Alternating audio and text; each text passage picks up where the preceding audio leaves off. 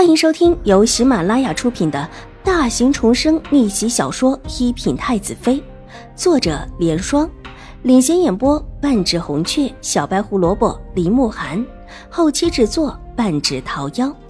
喜欢宫斗宅斗的你千万不要错过哟，赶紧订阅吧！第二百七十七集，祁荣之他可是笑嘻嘻的进来的。看得出来心情很不错，身上的衣裳也是新的，很时兴，的确是现在京中流行的样式，应当是上一次齐天宇进府的时候给他送过来的。只不过这几日他天天在园子里面偶遇狄言，这新的衣裳就算再多，这时候也都已经穿了一遍。以齐荣之的心性，又岂会不想再做点新的？宛如妹妹。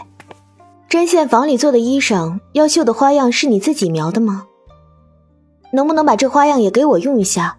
我还想做几套衣裳，不然出门可就没衣裳了。听说京城里会办赏花宴，你不是有很多衣裳吗？秦婉如不太情愿的看了看他身上的衣裳，都是穿过了的，到时候再穿出去，别说你们觉得不好，我也觉得不好。齐荣之理所当然的道。他在江州的时候就很喜欢做衣裳，每每看到漂亮的料子或者好看的衣裳，都会买下来。他每一次到外面穿的都是不一样的衣裳。那个时候在江州尚且如此，现在更是女为悦己者容。那样式我很喜欢。秦婉如犹豫道：“你喜欢又有什么关系？我们可以穿差不多的啊，看起来不是更好吗？”戚荣之上下打量着秦婉如，还没有展开的那小小的身子，鄙夷道：“穿差不多的衣裳，会叫人很容易清楚的分辨出哪个好看，哪个不好看。秦婉如这副小身板跟自己相比，就是一个笑话。到时候别人只会觉得秦婉如抄袭了自己的纹绣，仿照自己整一个东施效颦，叫人笑话的绝对是他。对于这一点。”戚荣之还是很自信的，所以才会来跟秦婉如讨要要绣的花样子。至于秦婉如最后会不会被别人笑话，那就不是他所要考虑的范围。而且他也很乐意看秦婉如被人笑话，有秦婉如这么一颗小豆芽一样的人在自己身边做参照，不管是谁都能看到自己的出色。我们又不是姐妹，穿一样的有什么好处啊？秦婉如看了看他，一脸正色，一看就知道很不愿意。我住在你们秦府，穿的跟你们相近，也表示你们真心把我照顾好了。我父母知道后也会感谢你们，别人也会觉得你们秦府仁义。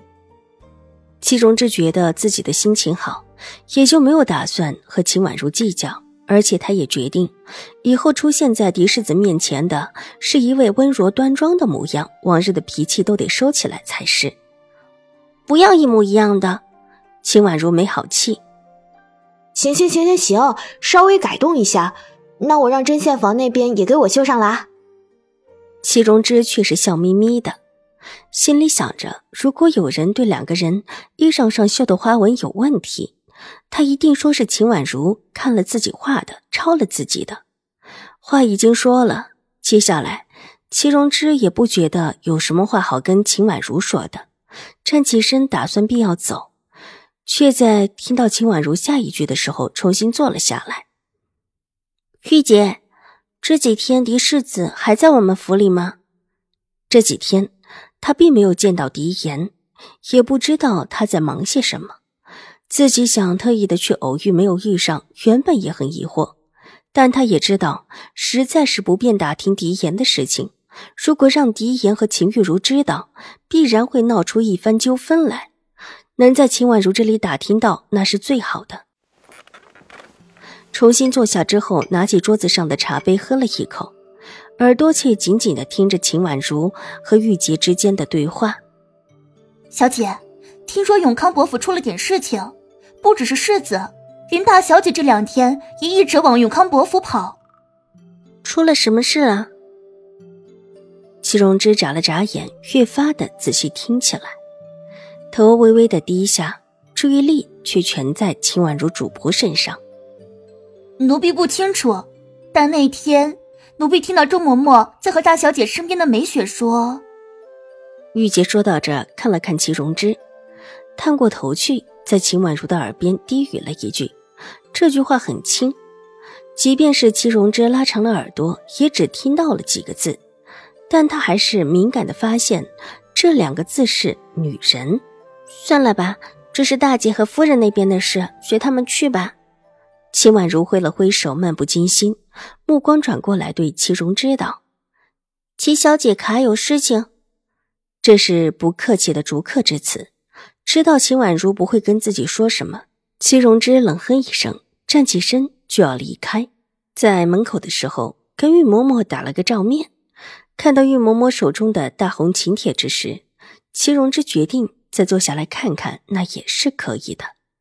于是毫不客气的折身，又回到椅子前坐下，一副理所当然。看看是哪家府上的请帖。是不是邀请我们去参加宴会？看起来我的衣裳还要做快一些了。对于他的自说自话，秦婉如没有理会，拿起帖子一看，愣了一下，居然还是兴国公府的。之前兴国公府让瑞安大长公主转送了一张帖子给自己，自己把帖子送到父亲的手里，父亲把帖子给拒了。这帖子哪里来的？是段嬷嬷带人过来的，现在还在外面。玉嬷嬷的手往外指了指，柔声道：“这意思就是说人还来了。”柳眉微微的蹙了蹙，一时想不明白兴国公府为什么这么的执着。兴国公府的人也来了，那可真是太好了！宛如妹妹，你还不快把人请进来？怠慢了贵客可不好。春夜，你替宛如妹妹跑一趟，赶紧请人。齐荣之听清楚了玉嬷嬷的话，激动的站了起来，大喜，自作主张道：“是，奴婢马上就去。”春雨一听他的话，急忙就往外走，却在门口被玉洁给拦下。“齐大小姐，这里是秦府，不是你们府上。齐大小姐若是无事，就请自便吧。”秦婉如抬起头，冷冷道，眼神锐利，让齐荣之不由自主的。避开了眼睛。本集播讲完毕，下集更精彩，千万不要错过哟。